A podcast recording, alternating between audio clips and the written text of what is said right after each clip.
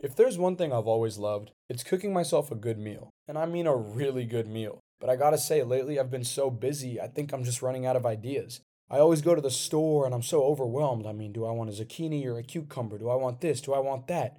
Not to mention, I just, I don't know how fresh these ingredients are, and I, would like to know that I'm eating quality food. HelloFresh gets me right out of that cooking rut.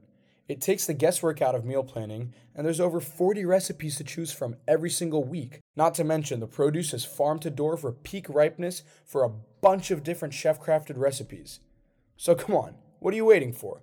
Go to HelloFresh.com slash 50shadow and use code 50shadow for 50% off plus free shipping. That's HelloFresh.com slash 50shadow. Use code 50shadow for 50% off plus free shipping to receive America's number one meal kit.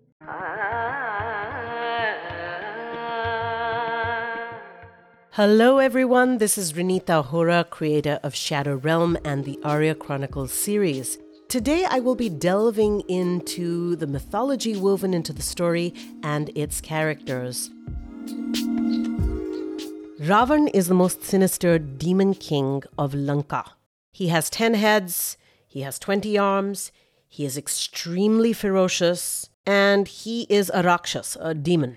He is depicted in the Ramayana and in common folklore as evil. But the truth of the matter is that Ravan, before the story of the Ramayana, had received a boon from Brahma, the creator. Brahma, the creator, is associated with creation energy. There are three aspects of life creation, preservation, destruction. It's a wheel that keeps turning round and round. So Brahma signifies the creation part of that cycle. Ravan was known to be a worshipper of Brahma. He would meditate upon Brahma for thousands and thousands of years. After this, Brahma actually gave him a blessing. He gave him a boon, and that was that he could not be killed by God's demons or spirits. He also gave him the Brahmastra, which is the most powerful divine weapon of Brahma.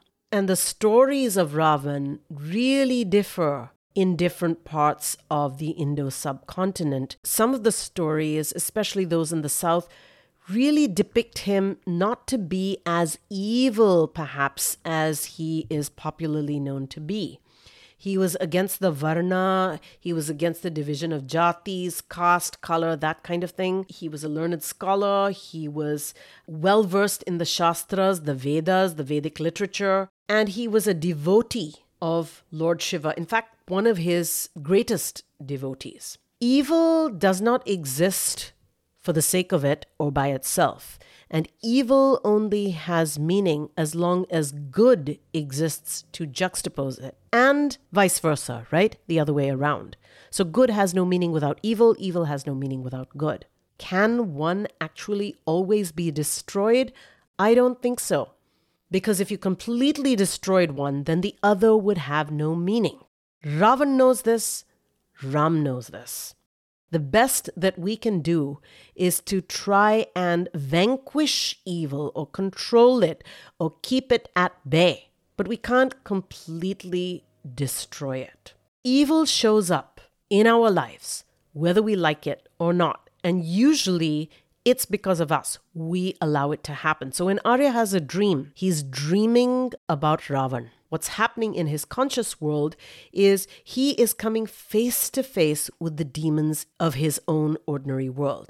The bullies in the schoolyard, Athena, the boys, the doctor who wants to take his mother off life support, Jackson's racist mom. Arya comes face to face with these demons in his ordinary world, but in his subconscious mind, they appear to him in one congruous form as Ravan, the sinister, ten headed demon king that uh, he has been raised with through his mother's storytelling from the mythology. Ravan symbolizes, in this story of Shadow Realm, the demons that Arya has to face every day in his own ordinary life, and his own inner demons. Because remember, that tenth head of Ravan is actually Arya's shadow self what we call in the story Arya of Ravan's passion. It is Arya once the demon Ravan has taken over him, this angry, rebellious teenager that is the opposite of the vibrant, bright, poised, confident Arya who has the power to tap into his true self. The other thing that is very important to understand about Ravan is the idea of the Brahma Astra. The Brahma Astra is the divine weapon of Brahma, creation energy. This is a very powerful weapon, too powerful for a boy like Arya. But Ravan was endowed with the Brahma Astra, and guess what? So was Prince Ram. And Prince Ram actually used the Brahma Astra in order to eventually destroy Ravan you can only destroy something if you can really get a grip of it and attack it at its weakest. So if you attack a weapon with the same weapon, that's when you can really destroy it. So it's ironic that even though Ravan had the Brahma Astra himself, Ram used that self same Brahma Astra to destroy the Demon King.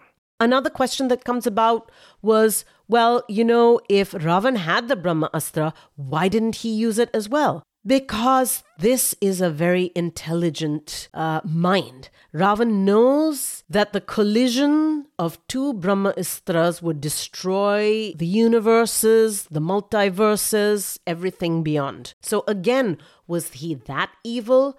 No, he never really wanted the end of the world. He never really wanted to destroy things, right? He was on a power trip. He wanted to control. He let the demon aspect of him take over his ego, his pride. He said, I deserve Sita, right? So uh, his demon self got out of hand. And that is what makes him Ravan, the most sinister of demons, because maybe he let it get out of hand a little bit too much. And that's what we like to portray in our retelling of this story. Thanks so much for listening, and I hope you enjoyed learning all about the mythology that inspired Shadow Realm.